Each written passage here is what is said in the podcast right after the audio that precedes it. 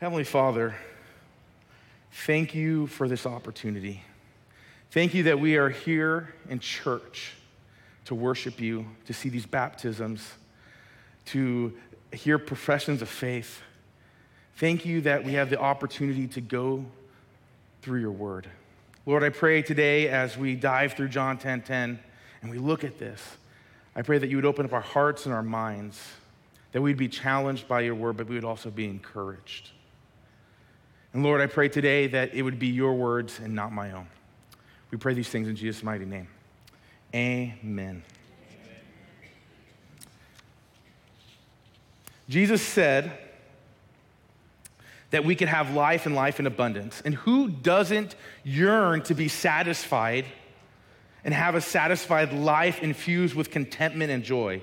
Bookstore shelves are filled with thousands of titles such as Your Best Life Now, Your Personal Code for Living Better, Happier, More Successful, or better than that, right?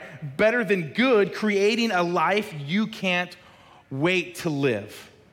And maybe you've read the book, The Life You've Always Wanted. But the problem is, as we all know, the many times that we go through life, that we actually see things that trip us and knock us down. So, how can we capture the abundant life Jesus promised and experience life to its best? Well, I really believe that God's word provides that answer. My hope today is that we will leave service with a better of an understanding of what the abundant life is all about. That we would have the desire to live the way God has called us to live and to experience the joy that comes with that. My hope is that we would see life without Christ is worthless. And life with Christ is the most satisfying and incredible experience anyone could have. My hope is that you will see that Jesus changes everything. So, what is the abundant life? The abundant life is living life to its fullest.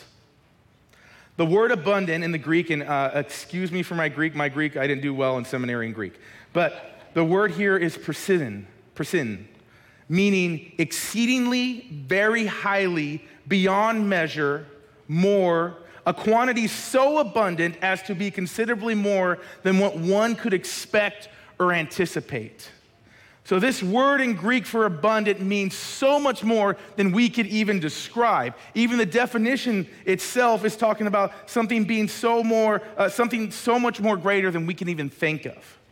So, when we read about this abundant life and having life to the fullest or this abundant life, what we're reading is that Jesus has a life for us that is greater than we could ever even imagine.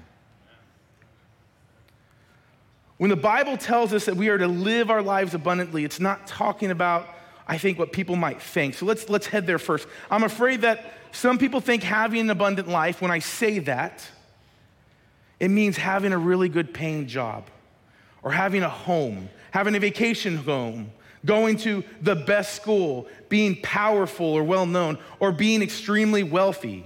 That's the abundant life that you might be thinking. But according to God, that's a little bit different. By world standards, that might be the abundant life.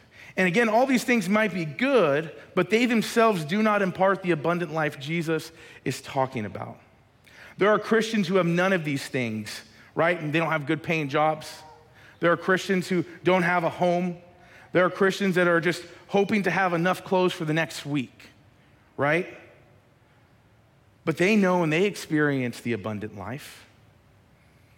I think about Bible, I uh, think about the Bible characters. I think about people who followed Jesus. I think about Paul, right? When he started following Jesus, he didn't have a bunch of things.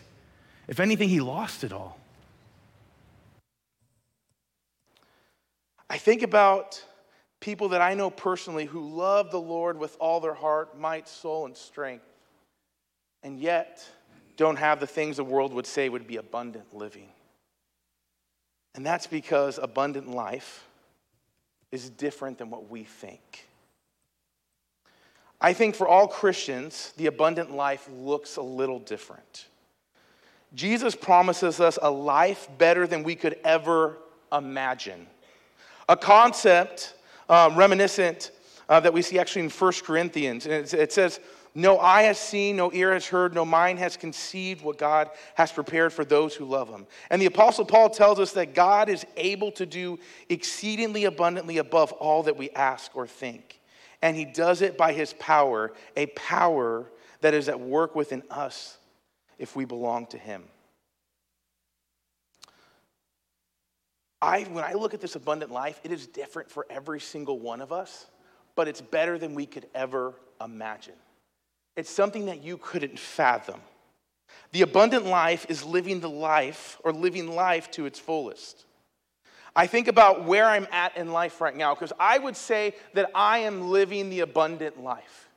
You might look at me and say, Justin, yeah, I don't think you are. Um, why would you wear that shirt? That's not abundant. No. I look at my life and I look back and I, and I remember what my plans were going out of high school.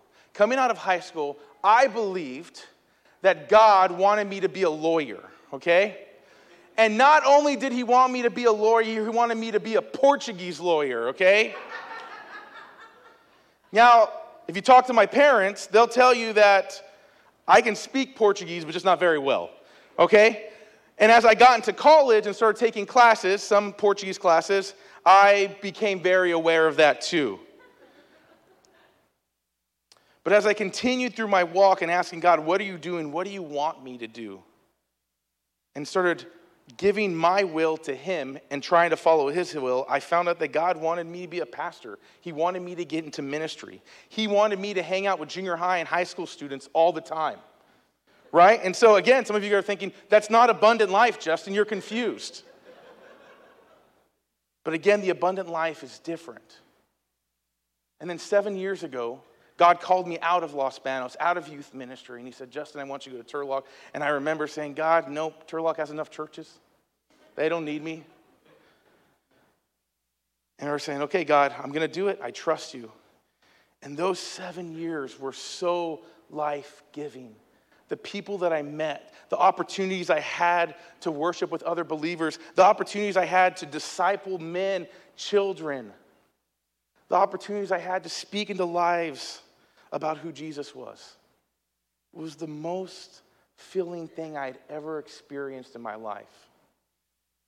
And to today, here in Chowchilla, right? God calling me to the abundant life here Months ago, I was not looking for a position. I didn't think I was going to be out of Turlock. I thought that was, that was final. I'm going to be in Turlock forever. I love Turlock. But God had other plans, and He called me out. And I'm here today because I want to live the abundant life. I want to live life to the fullest. And that means going where God calls me to go. So again, what's so special about your my life? In worlds, in the world's um, standards, nothing. But in His purpose for my life, it has been the most exciting ride that I could ever imagine. And let me uh, uh, pause and just be clear for a second here. Living a life to the fullest doesn't mean everything will be great. There are many things I can go back in my life and say, this was hard, this was rough. Okay? Living a Christian life does not mean you live a perfect life and everything's good. However, when you are living in the abundant life, living life to the fullest, when these hard things come, you are holding on to Jesus so tight that even when it hurts, there's still joy and there's still peace.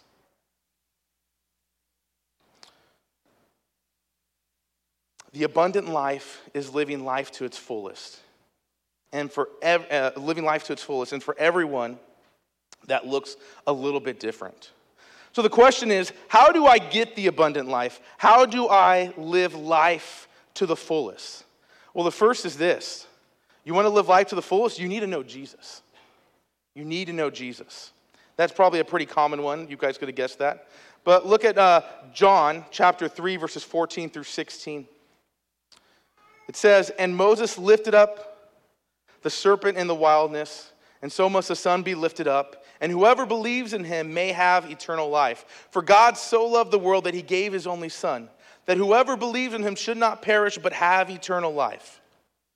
The only way to have an abundant life is to have eternal life. And eternal life comes through faith in Christ as your personal Savior. There is no other way, no other name, nor any other religion whereby anyone can be saved.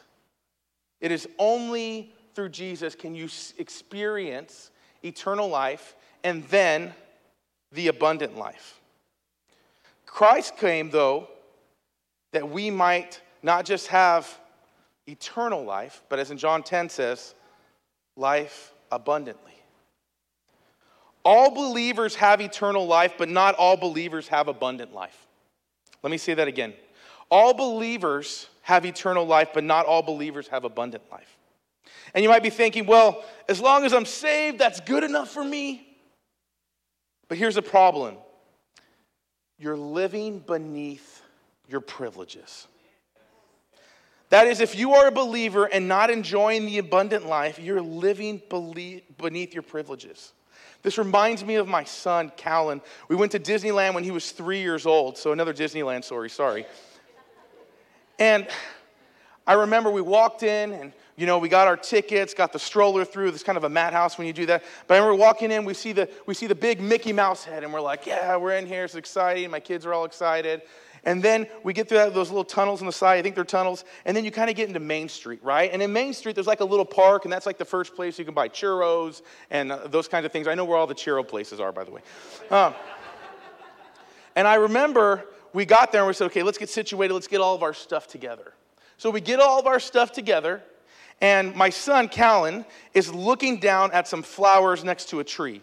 And he's just looking at them, he's staring at them, and he's just smiling and laughing. And I'm like, okay, Callan, hey, let's go. This is, uh, let's, let's go into Disneyland. There's so much things to do. And Callan's like, no, Disneyland. We're here, you know? And he's staring at these flowers. And I said, okay, okay, let's give him another minute. So Ashley and I give him another minute. And three minutes go by, actually. And the kid is still staring at these flowers like he's never seen a flower in his life. We have flowers in our garden at the time, so I don't know what was going on. But he continues to stare at these flowers. And then, so finally, after about five more minutes, this is about 15 minutes now in Main Street, looking at flowers in Disneyland that we just paid a fortune for, right? I say, buddy, we gotta go. And he says, no, dad, we're here at Disneyland. He didn't wanna leave Disneyland, right? So he thought, he said, buddy, there's so much more. So finally, I picked him up. And I remember picking him up and putting him on my shoulder and just hearing screams, No! Disneyland, right? And he was so upset. And I became that parent that you see in Disneyland, right? Carrying the screaming kid, the kid's hitting me on the shoulders, right? I'm like, keep it calm, Justin. Keep it calm. Don't freak out, right? And that's usually at the end of the day when you see that happen. No, it's the beginning of the day. We're going into Disneyland. And I just remember going, this is crazy. What is this problem? But then I think about that with our lives. How many of you, how many of us have put our trust in Jesus but are not living in the privileges of a believer? How many of us are staring at the flowers? Yeah, you accepted Jesus. You have a relationship with Christ, but you are not living life to the fullest. You are not living in your purpose. What we're doing here, folks, when we just pray the prayer or accept Jesus. That's amazing, and don't get that wrong. What we're doing is we're just going to the entrance of Disneyland. We're just looking at the flowers. They're awesome. Nice flowers at Disneyland. But there's so much more.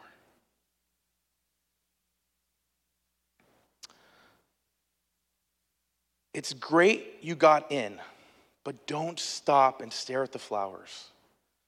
You have, uh, don't stop and stare at the flowers for the rest of your life to possess, to have life to the fullest, in order to do this, we need to have eternal life first. Second is this to possess this fuller life, the believer must abide in Christ. For life to be abundant, it must have abundant resources. And the only unlimited resources for life are in the person of Jesus Christ, the Son of God.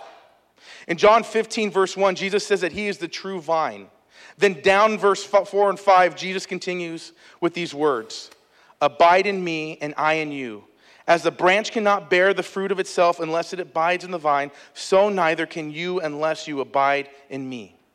I am the vine, you are the branches. He who abides in me and I in him, he bears much fruit. For apart from me, you can do nothing.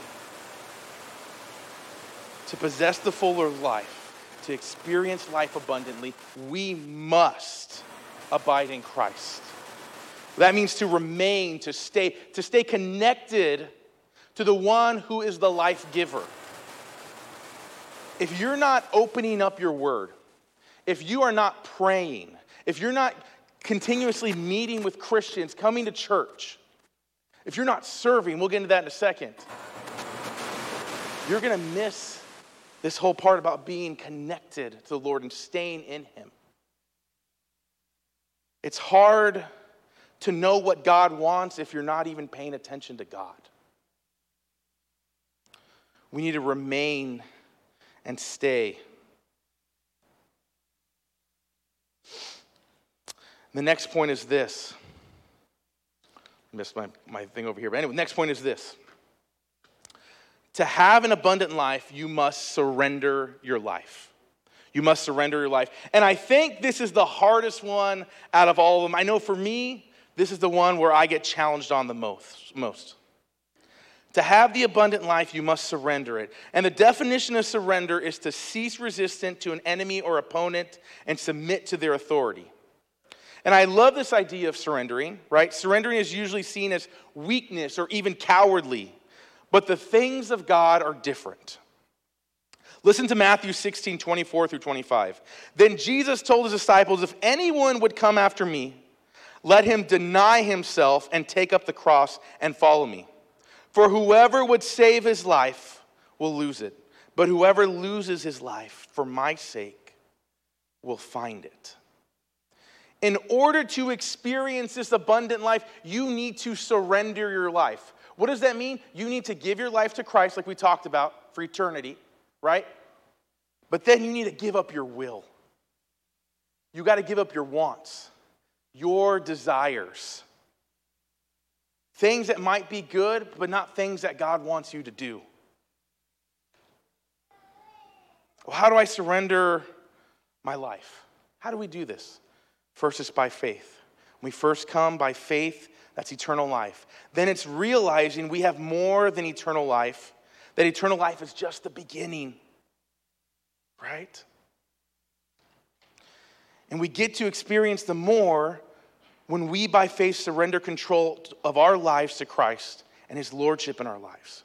When we stop choosing what our flesh wants and we choose what He wants. Let's look at Romans.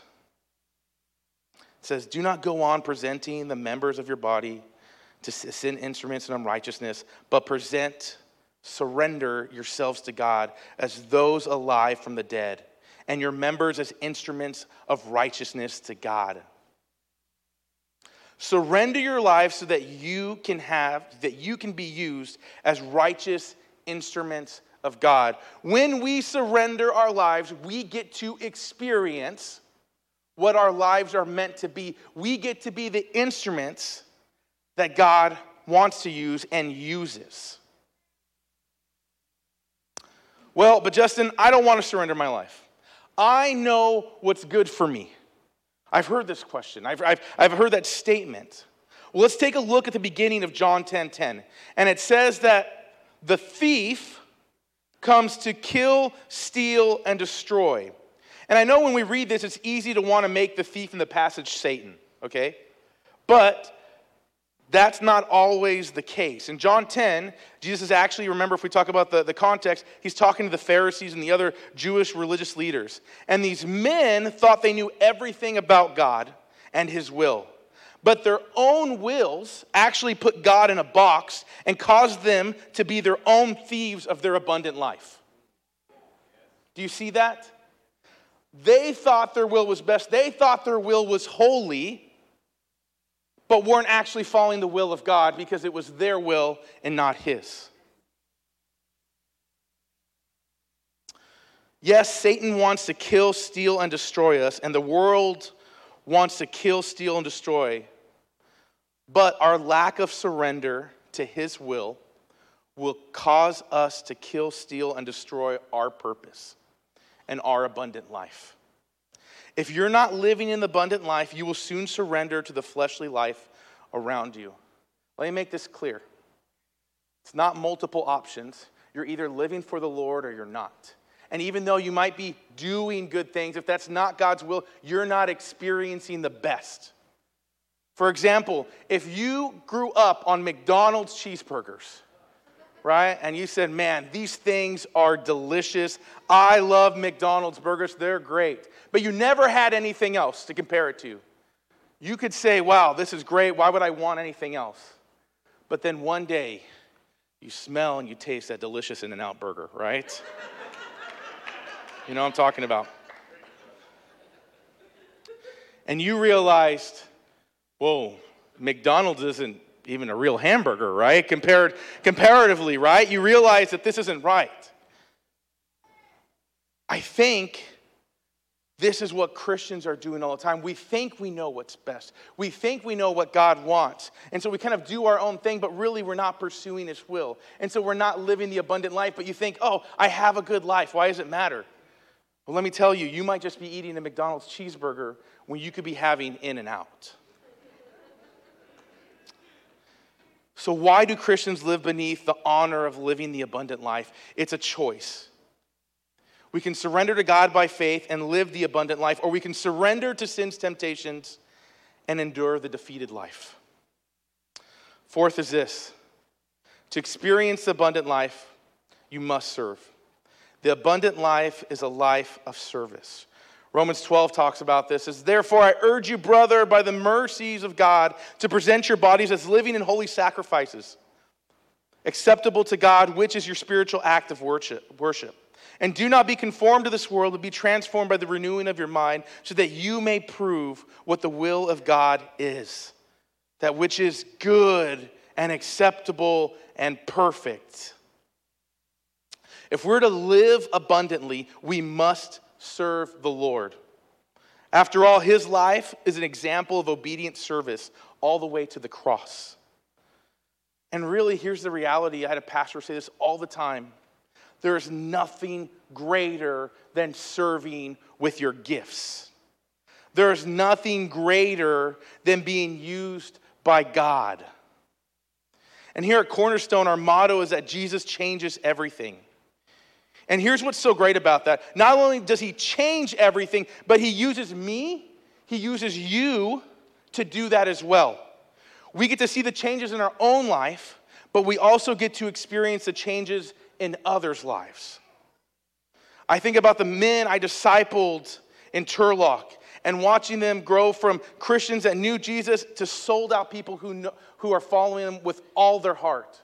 I think about high school students that I had from junior high and now are, are juniors and seniors and their growth and the opportunity that I had to speak into them through God's word and to watch them go through up and down. And now there's a specific one I'm thinking about in my mind, but this kid just goes on campus and just wants to tell everyone about Jesus.